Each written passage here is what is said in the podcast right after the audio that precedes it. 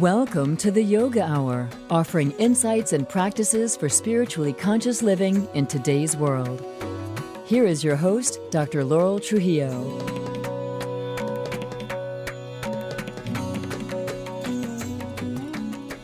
Welcome to the Yoga Hour, where we talk about yoga in all its depth and breadth as a path to spiritually conscious, fulfilled living in today's world. I'm Dr. Laurel Trujillo, host and producer of the show. Today, we're going to be discussing how we can use Ayurveda's ancient principles to stay resilient and healthy as we move from the heat of summer into fall and prepare for winter. I'm delighted to be joined today by Kate O'Donnell, and we're going to share the importance of shifting our diet and routines with the seasons. Kate O'Donnell is a nationally certified Ayurvedic practitioner and the founder of the Ayurvedic Living Institute. Kate is the author of three books applying Ayurveda to everyday living, including the Everyday Ayurveda Cookbook and the Everyday Ayurveda Guide to Self Care. These are the books we're going to be drawing from for our conversation today. Kate also specializes in Ayurvedic education, cooking skills, cleansing programs. She offers online programs, occasional in person workshops on the road, and professional trainings. You can find out more about Kate O'Donnell and the Ayurvedic Living Institute at her website, ayurvedicliving.institute. Ayurvedicliving.institute. Um, you can also find her on Facebook at Ayurveda Boston and on Instagram at kateodonnell.ayurveda. Welcome to the Yoga Hour, Kate O'Donnell. I'm really delighted to have you back as a guest. Great to be here. Thank you, Laurel. You're welcome. So, before we dive into our dialogue about staying healthy in the fall with Ayurveda, let's begin with a moment of present moment awareness, a yoga moment. Oh.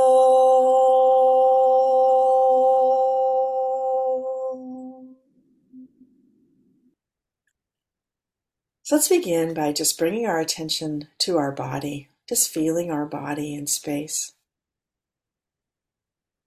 And then bringing our attention to the breath. Just noticing as we take a fully conscious breath on the next inhale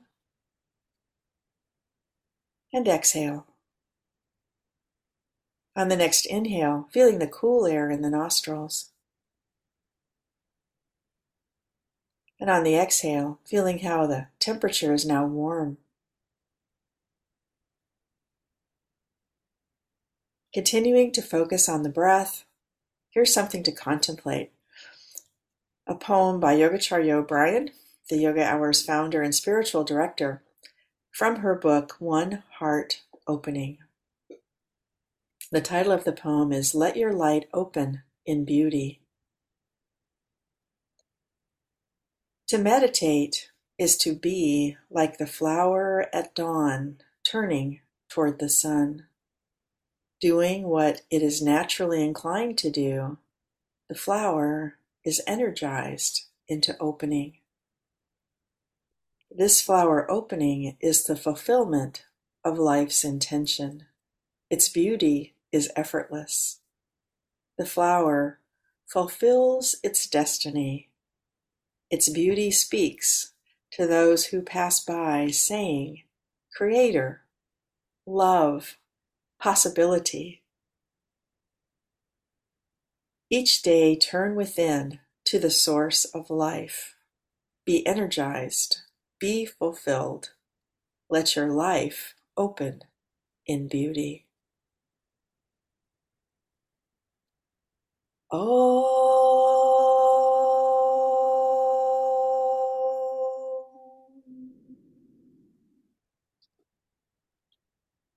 Once again, Kate O'Donnell, welcome to the Yoga Hour. I'm really excited to have you back on as a guest to discuss how we can stay healthy by paying attention to seasonal changes from an Ayurvedic perspective.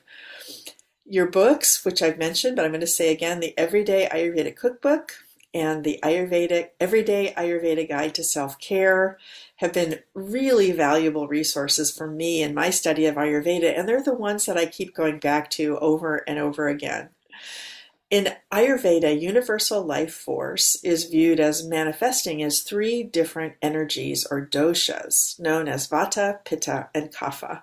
The Ayurvedic view is that health is achieved through balancing of these three doshas. So, for listeners who aren't familiar with these doshas or constitutional types, mind body types, can you give us an overview of what the three doshas are, really starting how all three are needed in the body from a functional perspective?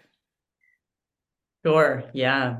The Ayurveda looks at the body as composed of five elements, kind of similar to Chinese medicine in that way. So the when the elements are making up a body, they compound into these pairs that do physiological functions.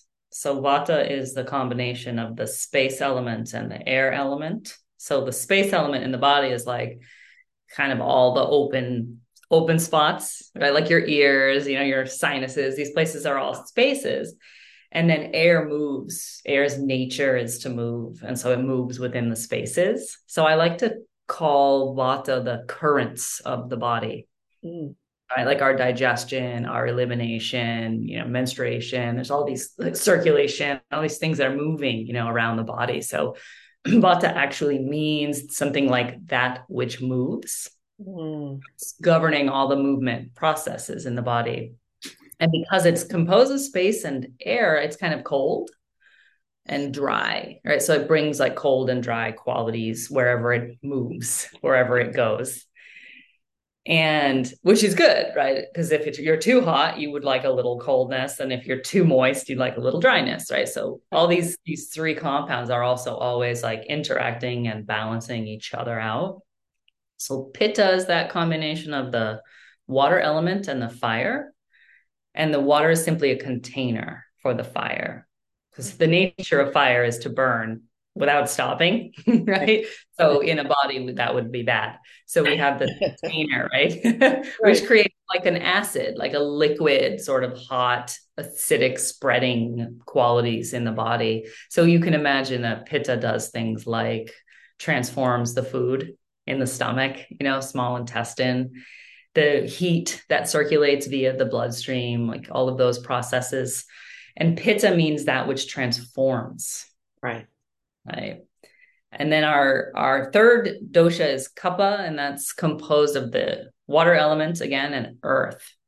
And I'll describe that by saying, you know, if you go to the beach and you try to build a sandcastle with dry sand, it won't hold together. So kapha is that which holds things together and it's moist, a little bit heavy, a little bit sticky. It's kind of mucusy, right? So we could also say like, you know, vata is air, pitta is fire, kapha is mucus.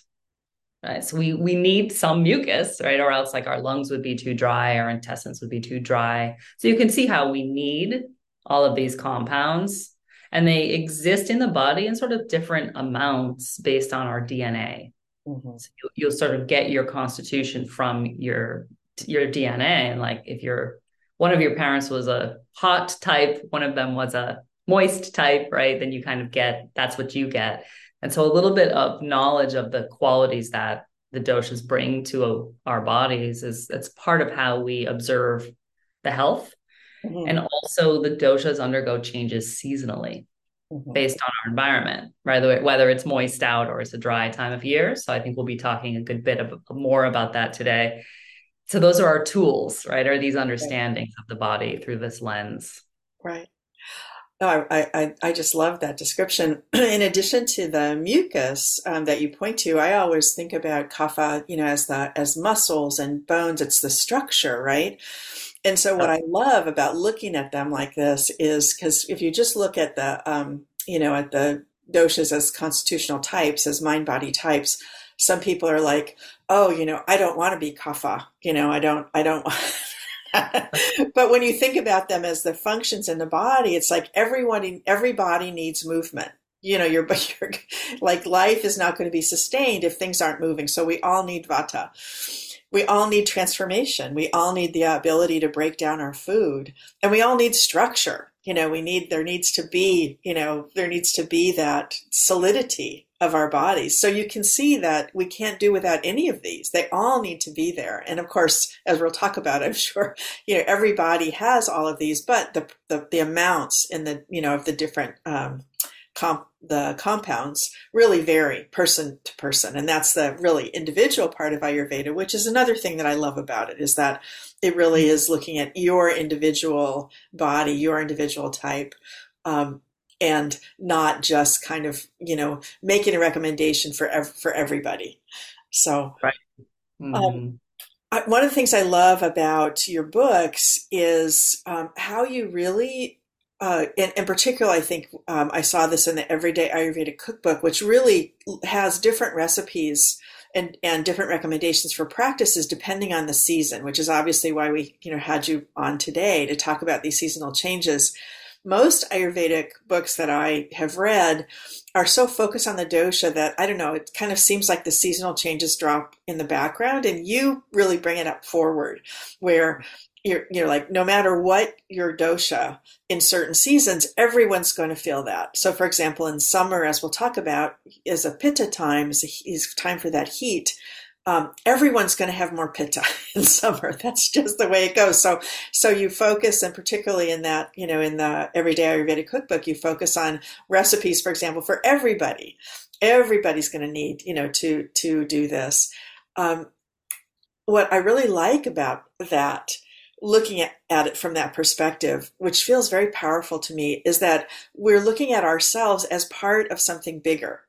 We're looking at ourselves as the microcosm, but what is affected by the macrocosm? We're all in this world. We're all subject to these same changes. And so it has a very positive feeling of wholeness to me. Did you want to say more about that? Yeah, it, it's a yoga, right? It's like a union of the the self and the other. So it's an amazing thing to be thinking about our health with that with that as a philosophy, a foundational philosophy.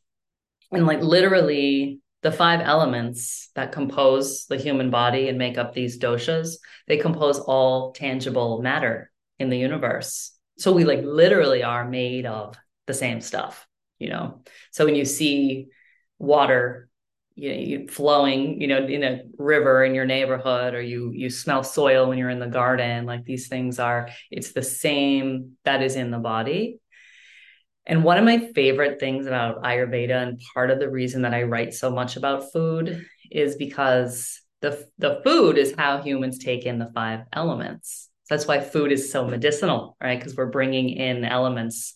We can be very like careful or smart about how we do that and so when we have sound digestion, when we transform food in the in the body, it then actually becomes our tissues. So it's like the five elements out there, you know, that make up this carrot then are transformed by the doshas in our body and it's building blocks to make tissues like you were mentioning our you know muscles and adipose and blood and all these things and so you know we literally become the five elements of the universe you know we mm-hmm. like, we transmute them into the body.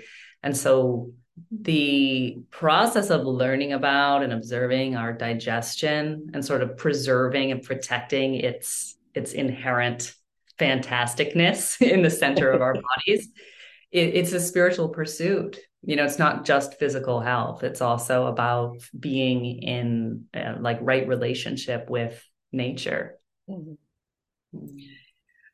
We just went over the three doshas, and there's also four seasons. And as we're going to focus on for the rest of the conversation, the seasons are very important, you know, for our health, and they differ from each other. So, uh, how does that work? You got three doshas, four seasons. What doshas are associated with each season? So this can be a little tricky, you know, depending on our climate. Um, so the the thing we all want to remember like the most important tools for our listeners are are the qualities that make up each dosha because then you can look for that in your season wherever you are in the world. So pitta is it's hot and moist right? Fire and water. So we'd be looking at some humidity And we'd be looking at obviously hotter temperatures, warmer weather, maybe brighter, more sun, you know, a little more love that, that bright quality. And in the summer, like we get more of that in the body. That brings more pitta to the body. And then when the fall starts to come around you know it tends to get windier right it tends to the air will dry out so any humidity from the summer becomes drier in in a, a sort of textbook situation so the vata qualities are the dry and the cold right and it's a little bit crisp also so things are lighter and the kapha time we usually associate with the spring. So we would say cold and dry is pretty wintry, right? So it's like fall slash winter. And the spring is when the rains come or the snow melts, right? And so there's kind of water all around. So that's where you get that moisture of kapha. So we're the just like a human body, the earth is also going through these changes right these times that are drier and so if a person lives in a climate that is very dry all the time you know like arizona for example that person's body will then react to smaller amounts of moisture hmm. so even in phoenix you know even in like dubai they have a season where it's a little bit more moist mm-hmm. So that would be the time for them where they they would have that relatively we'd call that humidity, right? Just like a cold season in California is different than in New England, but it's still going to be relatively feeling colder to that person. So these the the distinction that I make like in my book, the way that I look at the the seasonal change in the fall because I say fall is the beginning of the vata time, but it's also the time in which the body wants to get rid of accumulated heat. Right. So that's very special, you know. So like it makes sense that we're we're having this talk now, right? Because there's this juncture that happens where the accumulated sort of moisture or just heat from the summer months when the fall starts coming in, when the air starts drying and cooling, that's when the body is getting these signals. Ah, we can get rid of that heat now. And so there's things we can do, lifestyle, diet, practices that can kind of like assist that transition, which will increase immunity, it will improve digestion, right? And some of the signs and symptoms of excess heat in the body will abate, right? Because of what we're doing to manage that. Mm-hmm. Ayurveda is an incredibly ancient and complex uh, system, or I should say, it can be complex. Um, I have read other Ayurveda textbooks that talk about um, summer actually as a vata time, particularly, for example, Northern California, you know, where there isn't moisture in the summer. Like mm-hmm. the reason that California is called the Golden State um, is that the hills particularly Northern California, well, Southern California too, really turn brown. I mean, it's really dry and it's really, um, you know, it's our summer is, you know, really doesn't have the moisture that's associated with it. So anyway, I've seen it associated with Vata. And yeah. in your books, you associate summer with Pitta due to, again, the heat and, and the moisture. Um, I find myself sometimes feeling confused. And also, I know this is something that people report to me is I read in one book that, for example, this food is this way. And I read in another book that it's the other way. So it seems like there's a lot of variety. so first of all, talking about this question about the dosha changes, you've already sort of addressed this, but did you want to comment any more about that? Does the association of dosha with the season change depending on the weather in your location? Definitely. Absolutely. Right. So the seasons are like these templates. Some of us might be lucky enough to have it fit perfectly, but for the most part, right, there, there's there's adjustments to be made. So say you're in the golden state, right? So you have that sort of extreme dryness, also heat though, right? Right, right. Um, and the thing that's interesting about how Ayurveda texts describe the the hot weather and vata is that the literally the sun evaporates moisture from the earth. Mm. Well, that's happening up there, right? In the with the golden colored grasses. I've I've I've been there, right? like yeah, I know. Right. And so literally the moisture is being sucked away from the earth and from the body. So it is a time where the dry quality is a big one to watch for. And then as the, it's interesting because then you guys will get rain, right? It'll start to get moist again in the fall. Right. Fall, winter. Yeah.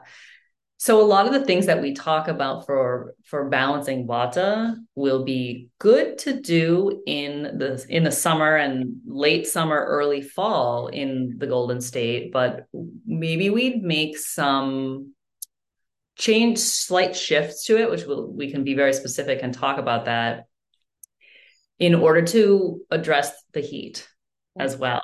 Because right. a lot of the things we do to balance vata, we're looking at that cold quality Right. But in this case, it's really just dry. It's hot and dry. Those are the two qualities we're addressing, right? And so there are certain foods, certain tastes, certain practices that will address those two qualities. So, right then we want to look at that. Well, yeah. our audience here at the Yoga Hour is really an international audience. So we have about 70% in the United States, and it's not, it's definitely not all in California. And so I think it's wonderful to talk about these things more generally. And then it seems to me, so one of the main practices of Kriya Yoga set forth in the, um, in the uh, Yoga Sutras is um, self study is self study. And it seems to me like maybe that's the best way to figure things out you know where you are. I mean you can think about it but to really look at your body um, know the signs uh, early signs of imbalance for each dosha and then respond to it like that. Would you agree? Absolutely. Yeah. I'll i'll often describe ayurveda as a a science of self-awareness. Right. Yeah. so nobody can tell you like this that there's this like external right? You can't it's so hard to just have take this external thing and right. impose it on yourself. So one really does have to pay attention, which is why it goes so well with yoga. Yeah. Because yoga is very much about that, learning how to do self study. Right. Yeah. And just to take a moment, what advice would you have for people? Because I, I have heard this, I haven't so much felt this myself, but it is confusing when you're starting to study it and then you notice some differences, you know, in different texts what advice would you have for someone who's just starting out and who's running into one of those confusing areas where one source says this and another source says that? What advice would you give them? You know, my my advice for is generally to be a mad scientist right? So so everybody gets to experiment you know do gentle experiments on the body and observe the effects. So if a food you know one text says that this food is drying and another text says that this food is mucus forming you want to eat it you know a few a few different times and perhaps in different seasons and notice how it affects the body. Right Oh, I yeah. love that. I love that. And I, I do think that is one of the ways that Ayurveda and yoga fit together so well, which is one of the reasons that we include Ayurveda topics here on here on the Yoga Hour. Um, as a reminder to our listeners, um, this is about about the halfway point of the show. Our guest today is Kate O'Donnell, mm-hmm. who specializes in Ayurvedic education, cooking skills, cleansing programs. You can check out her books that we're discussing today the Everyday Ayurveda Cookbook and the Everyday Ayurveda Guide to Self Care. You can find out more about Kate O'Donnell and her work at the website ayurvedicliving.institute. Again, ayurvedicliving.institute. This link will also be on our website, theyogahour.com. We welcome your comments and questions. You can contact us via that website, theyogahour.com, where you can also sign up for our mailing list. We just started producing a monthly newsletter, which includes highlights of prior episodes of the show and describes upcoming episodes. So join us. Kate, turning to this particular point in the seasonal cycle where we are right now in the northern hemisphere at least this is the beginning um, well, tomorrow be the beginning of September. And fall is an interesting season because it really does uh, move from one dosha into another. The, the for most places, the pitta heat of summer continues into the Indian summer, and then there's gradually cooling, um, and sooner in some areas than others. When with the weather change, the body needs to get rid of excess heat. So let's start with how would we know if um, if our pitta is well balanced, what are some signs that pitta is in good balance? And then we'll turn to what are some signs of pitta not being in balance. Mm-hmm. A, a balanced pitta will have a good appetite, you know, so feeling hungry at meal times, as one would be, as one would expect. Comfortable body temperature, so not not too no kind of flashes of hot, not uh, too over, you know, not overheating in the middle of the night or at any time, things like that. Um, feeling calm, you know, energetic, but but relatively calm, and no acidic byproducts when we eat food, and also sort of a well-formed stool Right? We, we do look at what, what your poo is telling you a lot in Ayurveda. we right. talk about self awareness, it, it gets real pretty fast. That's right. Uh, so, going from there, you've mentioned already some, but what are some signs or symptoms that my, a person might have excess heat, excess pitta in their body? In particular at this moment in time as we as we're as summer is coming to an end and we're making that turn into into more of a vata uh, winter time.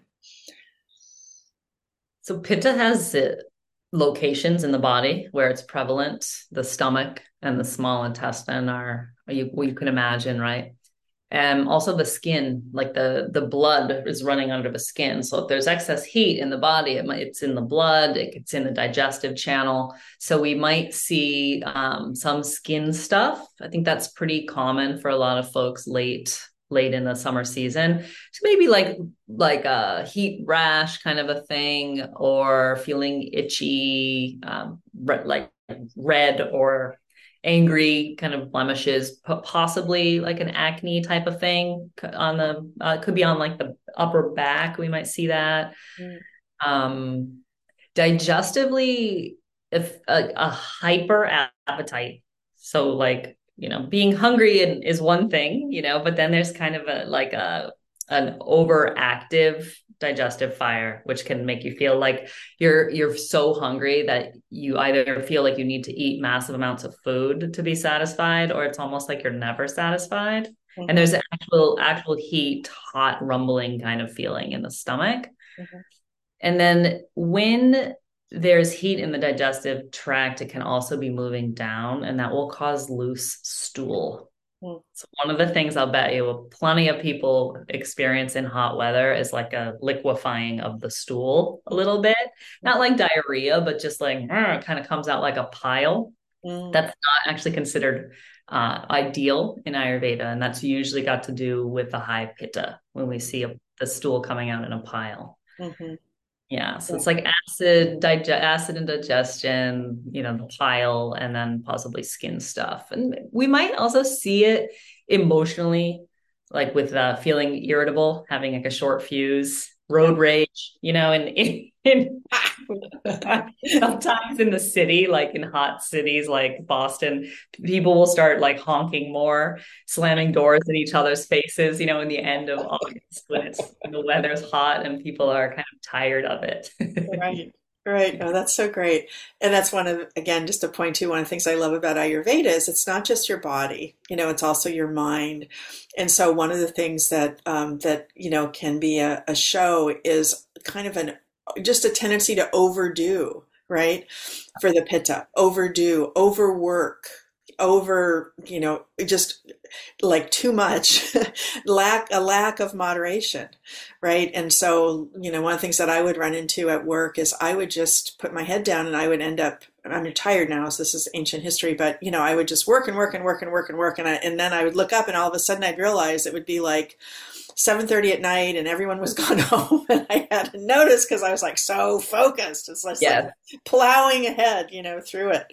Um, right. Um, and that and that was when you know i knew my pitta was a little bit out of balance there. Yes. Yeah i'll joke with my my pitta clients sometimes about you know reasoning with a fire like a forest fire where you're like let's just stop at this line of trees here okay? Right? That's not how fire works right? It like you say it just keeps going. So we do kind of have to um, work at moderation. Those those who are affected by pitta or have pitta in the constitution, moderation is one of the best medicines and also the most difficult to integrate. It really takes a lot of self awareness, right? That's right. no, I think it's so helpful though, right? If all of a sudden we're snapping at people and, like you said, slamming our doors and being angry at people, it's like, oh, you know what? What is going on in my body, and what do I need to do? What changes do I need to make to try and keep that balance? So, you've already mentioned how important diets are what changes should we make in our diets as we're moving from summer and potentially this excess heat into into early fall?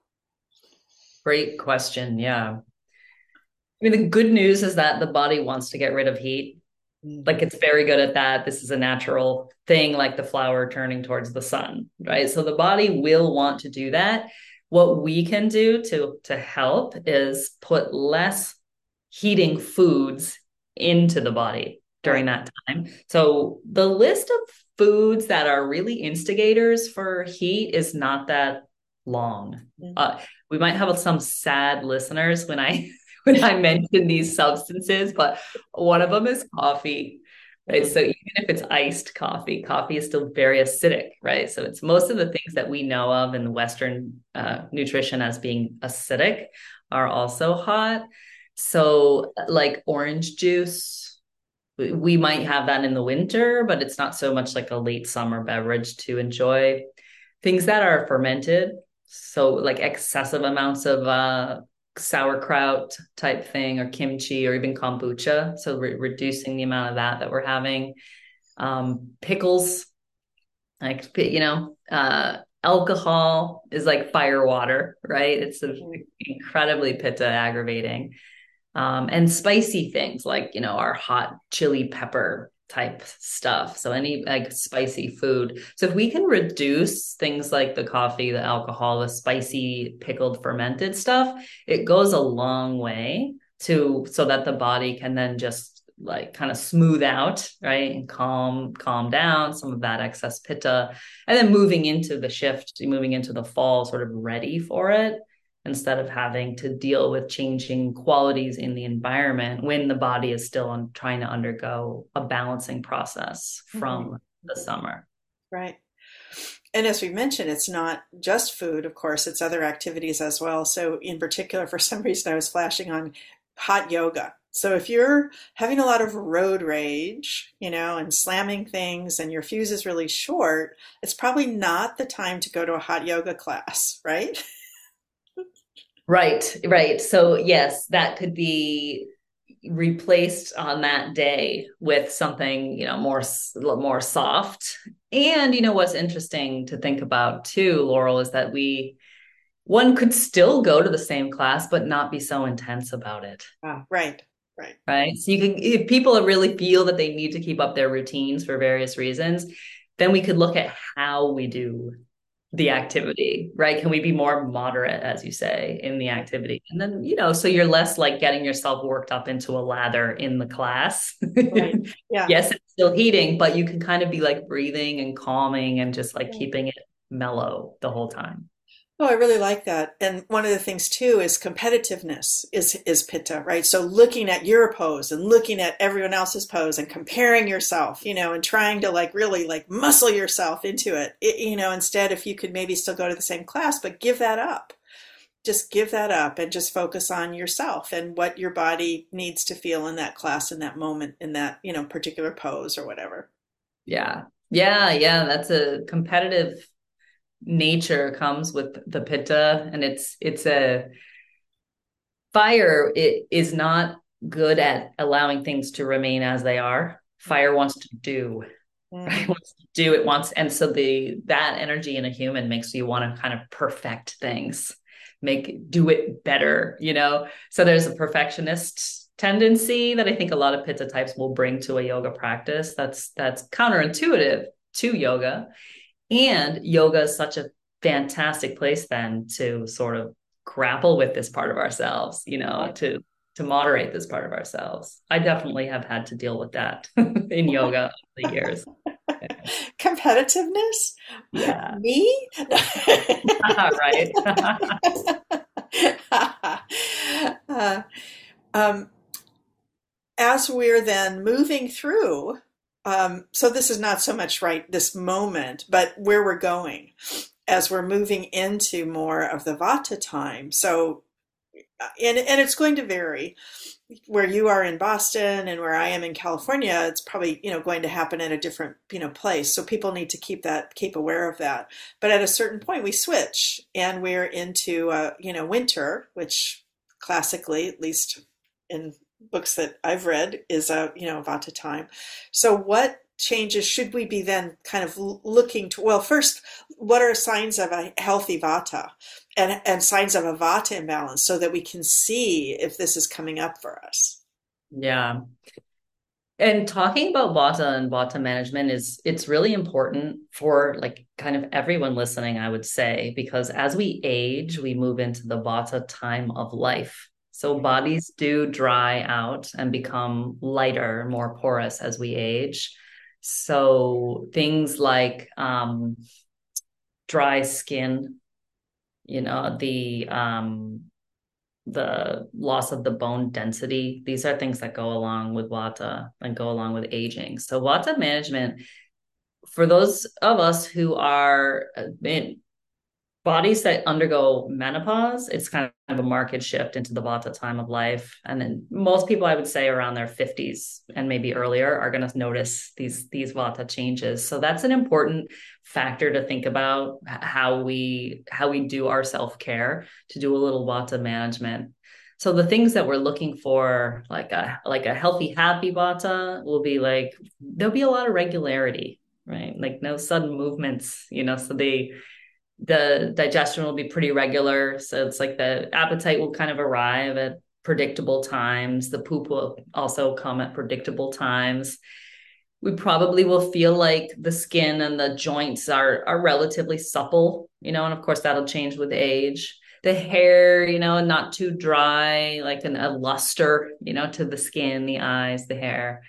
Also feeling um, like calm and comfortable so the things that happen when when vata is aggravated is we will we'll see a cold a person just who's cold all the time or more common is cold hands and feet mm-hmm, mm-hmm. right when the cold the extremities start to get cold we'll see dry skin we'll see dry stool dry where the poop starts to dry out and the you'll see it in like um, you might notice like the nasal passage dry mouth dry skin, scalp, like dry quality can be kind of all over the place in these different ways.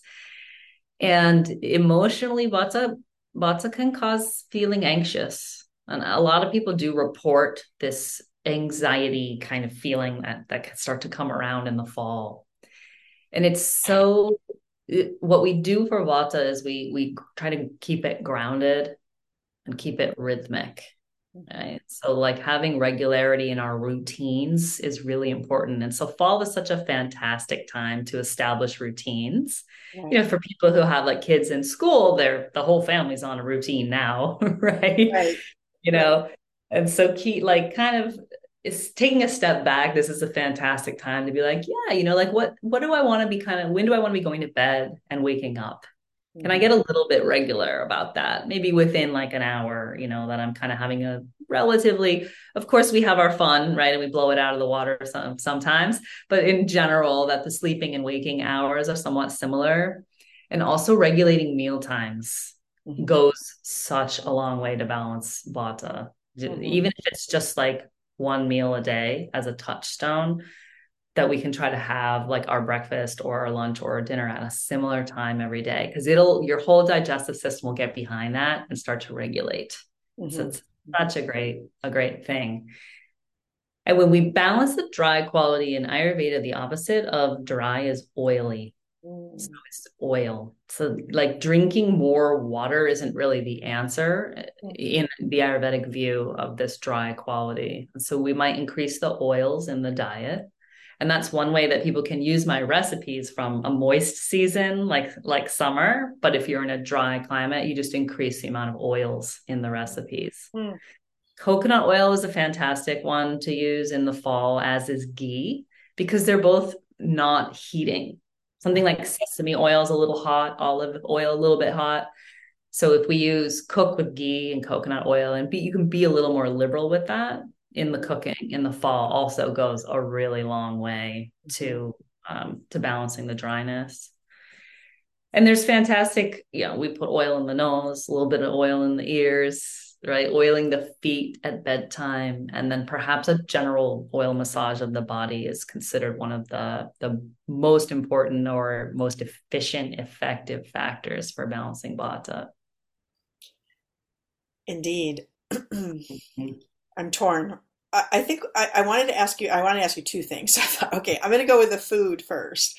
So as we yeah. move more into Vata, you've mentioned, you know, increasing the oil in cooking. What else is important as we're moving? As if you're starting to notice these signs of a Vata imbalance, more dryness, yeah. in addition to the oil, what what else can we do?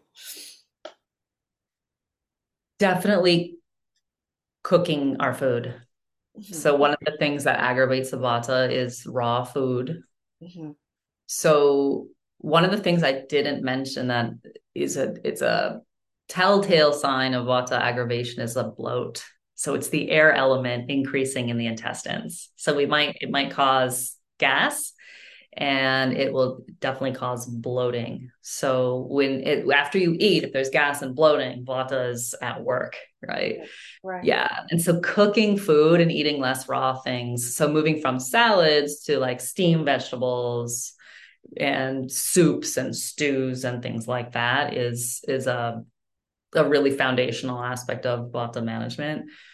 And we can also reach for um, grounding foods like root vegetables mm. are fantastic. You know, sweet potatoes and squashes and beets and carrots and just kind of like roasted root vegetables, such a fall thing, right? Right. right. Uh, so we can start getting into that and maybe increasing sweet potatoes. Sweet potatoes, such a just a really healthy, happy food, balancing for most body types. You know, easy to come by a yam or a sweet potato. Lots of fun things to make, roast them or make soups. I love to make like a creamy soup with coconut milk and ginger and sweet potato. Oh, it's one of mm. my favorites in the fall. Right, so you can get a lot of like fats going with the coconut, get your healthy fats there. And maybe also reducing like iced drinks if we have listeners who are putting ice in their water and things like that we, would want to move away we, we'd not want to do that never really in ayurveda living right um, but enjoying a bit of a cool drink in hot weather makes a lot more sense than having it as the weather's cooling down. So maybe even moving towards warm water, herbal teas, and things like that is also mm-hmm. a great balancer. No, I think that's really a great point because here in America, it is just almost impossible to go to a restaurant and not be served ice water, even in like January. I know, I know, I know. I'll always to, to try not to waste water. I'll always the first thing I'll say when I sit down is water, no ice, and, yes. and you know right. yeah, and the other thing is that um, it, I, have been surprised. Actually, most places will actually give you, you know, some hot, some warm water if you ask for that. You know, they'll give you a little like a teapot or a little cup of, you know, warm water, which yep. feels a lot better as as it gets really cold. You don't want to be drinking ice water. Yeah, I actually love that about Ayurveda is to really think about our digestive fire as just that. And so if we're putting ice water on our digestive fire, how can we expect it will work? Right. You know, that, that it will work optimally. Right. Yeah, it's not. Yes. Yeah. Funnily enough, though, in the summer, you know, or this time of year, if people have an aggravated pitta and that like hyper um hyper digestion, they will crave cold things and iced drinks. That's one of the signs of an aggravated pitta. Interestingly, we would still have them take room temperature or warm things because we're trying to balance that fire. When you throw cold things on it, it just cranks up. Ah. try to balance that, right? So, like in a hyperactive situation, um, it's still ideal to go with a room temperature water at your restaurant or even warm water. Right. Yeah. As we've mentioned, in addition to dietary changes, you really focus in your book, uh, particularly the Everyday Ayurveda Guide to Self Care. You talk about obviously self care routines um, and how those change with the flow of the season. So, take a moment and just talk about this dinacharya, the self care, our daily self care routine, and its importance in Ayurveda.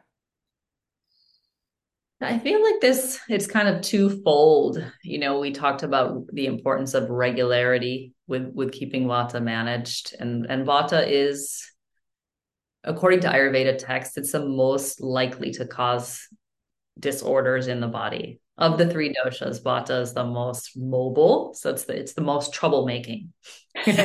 It can get around right? It moves right. around pretty fast. So um so managing vata with if you think about all the movement processes in our bodies they operate on rhythm right? So like our our appetites and our menstrual cycles uh, you know all these kinds of things are moving in this like relatively rhythmic way. So uh, I, one of the things i think is great about dinacharya as a these daily routines is we're applying rhythm a bit of a rhythm. So you know we're in this rhythm where we get up in the morning and we do certain things to sort of cleanse the channels of the body. That's that's a really big aspect of dinacharya so the body detoxes while we sleep naturally, right? And so that's why we hopefully have to poop and pee in the morning. So it's like the body getting toxins out. And also the practices we'll do in the morning, like scraping the tongue, cleaning the mouth, rinsing the eyes with cool water, possibly oiling the ears, right? These are all parts of like your morning practice that will kind of, these are all openings right? The nose, the mouth, the ears, they're all kind of openings where the body sends things, especially the mouth. And so tongue scraping is like your just fantastic way to start the day. It's because it will pull the toxins that are like a mucus like coating on the back of the tongue. So we'll start the day by sort of cleaning the body a little bit. And then we can have some rhythm around our, our food and our sleep. That's also part of dinacharya. You have already mentioned, but I wanted to have you elaborate a little bit because I think this is one of the kind of gifts of Ayurveda is um, oil self massage and how beneficial it is for people. And and that it's so helpful for everyone regardless of your type. But as you mentioned as we're moving into a dry season it perhaps is even more um, even more important. So you write in the book oil massage is a great fall practice to ground the body, balance rising dryness, and soften the channels so the body can expel heat. Mm-hmm. Would you say a little bit more about this oil self massage, sort of how to do it, and maybe um, the full version, and then how we can maybe shorten it, you know, if we don't have time to do the full thing? Right. Yeah. Yeah. It, so an oil massage is um, something we could do daily but i think even if people can do it if once or twice a week is also it's money in the bank you know? Um, so traditionally we'll usually use a sesame oil. Um, sesame is as i said earlier is warming. It's the thickest and kind of the most grounding but for people who are in climates where it's maybe it's still hot or if they're in bodies that are feeling hot we might use coconut oil instead. So those are like just the some basic basic oils to kind of think about using. And the morning is the ideal time because we also get a cleansing of this of this the pores in the skin are another one of those places that's kind of detoxing right and so when we do the oil massage in the morning you also kind of like pull some toxins from from the skin and the softening the softening of this organ of the skin right also will help the body like you use that organ to get rid of things, right? And then we'll sort of emerge feeling more supple. So it's really fantastic for people who with pain. Like it's really great for sort of those like ranging pains, you know, or stiffness that some of us might feel as the weather kind of gets colder. So the the the sort of mm, traditional longer version let's say is to to sort of warm up the oil so i'll do that by just like sticking it in a cup of hot water Like I'll boil water in the kettle, pour it into a big mug, and then stick my jar of oil in there. Mm-hmm. So it's warm when you apply it, and then it will get into the skin a little bit easier. And we want to kind of start at the bottom. So, like the starting at the ankles, we're going to move in the direction of the heart. And we do long strokes on the bones, like the arms and legs, and then round on the joints. Right. So we're sort of moving like up and down, rubbing the oil into our the first up the legs and then the arms. We can do the joints into these circular motions the abdomen, you want to pause at the abdomen and do large clockwise circles, kind of slow. That's fantastic for those who do experience the bloating or the excess air in the intestines. Where there are breasts, a great time for breast massage, also kind of circular motions around the breasts and really getting in where the lymph nodes happen in the armpits, really important for everybody. I kind of coach people to actually put the arm up in the air if you can and get a massage going on in the juncture right between the sort of chest and arm and then we want to put a little bit of oil in the ears oil the the big part of the ear also right little small circles will go around the ears a little bit of oil in the nose unless there's congestion and then we don't really need to add more moisture up there those who feel like comfortable can also do the skin, coconut oil, the skin on the face. Coconut oil is a good one for that. Just really kind of gentle. It's actually a fantastic moisturizer. Mm-hmm. So you can, you know, the long version, Laurel, is to take like 10 minutes to like massage, right? Self massage, and then right. maybe do some re- reading or meditating or, you know, like sitting in the bath. You can even sit in a hot bath leaving the oil on the skin for 30 to 45 minutes. That's for our go getters, like our, right? And the short version, the short version would be to just leave it on for like do the massage for five minutes and then we take the shower. Right. right? So you get the shower. The interesting thing here that a lot of people aren't used to is that the oil happens first and then the shower. Right.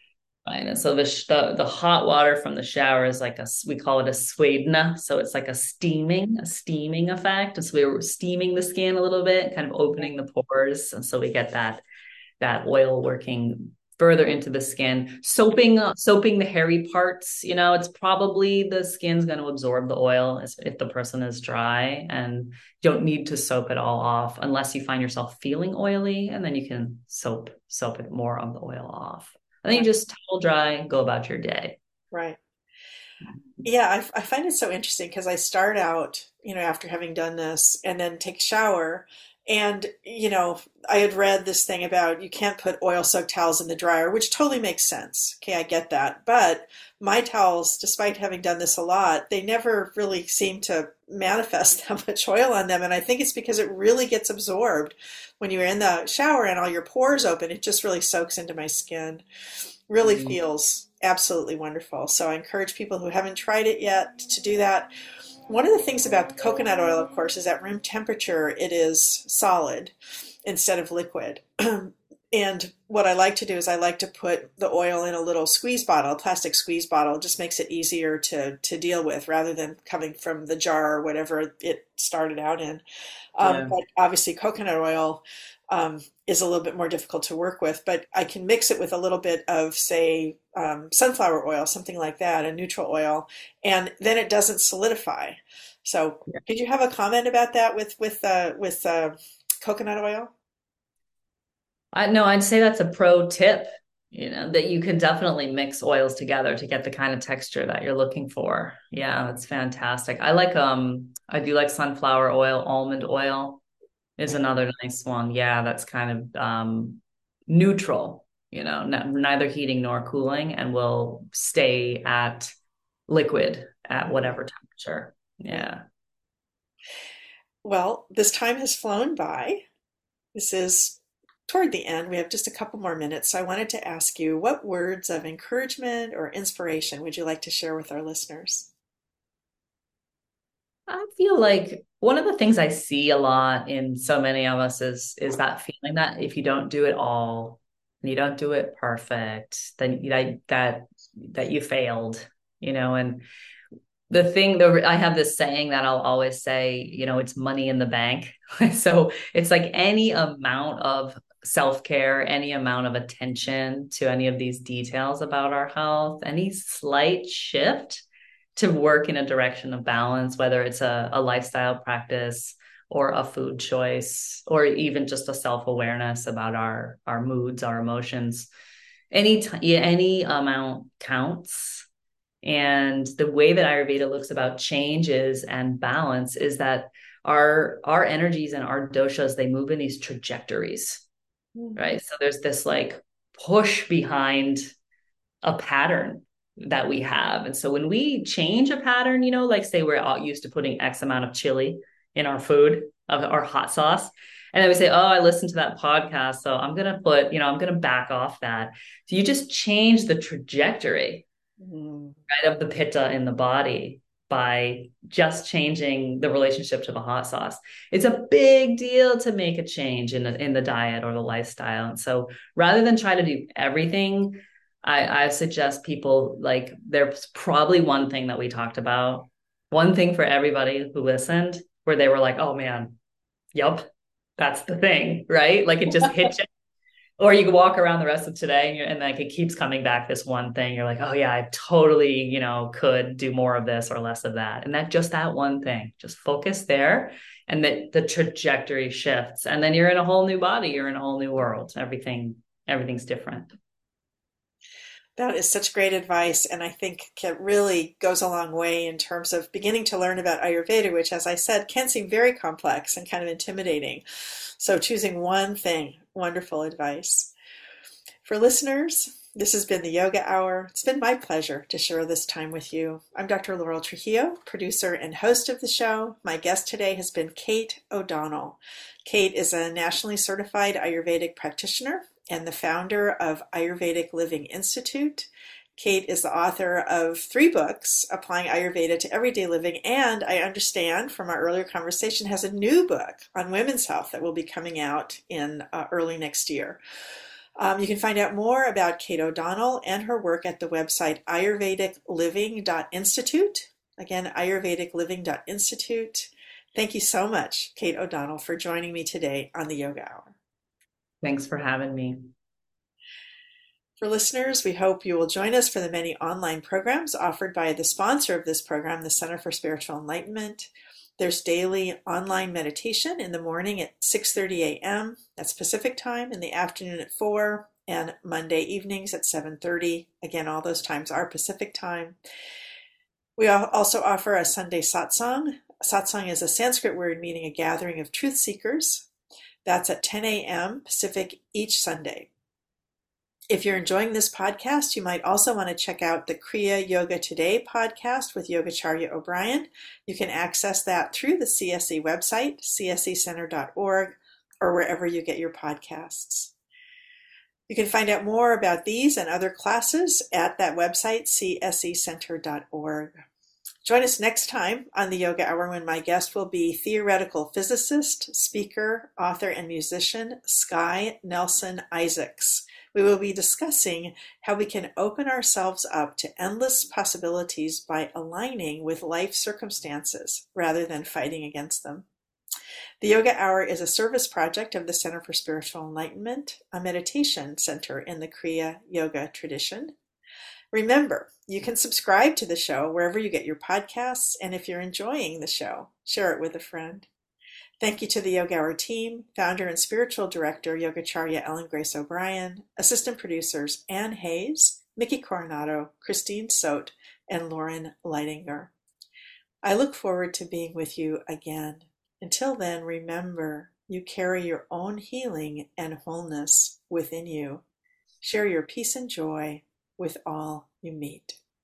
Bye now.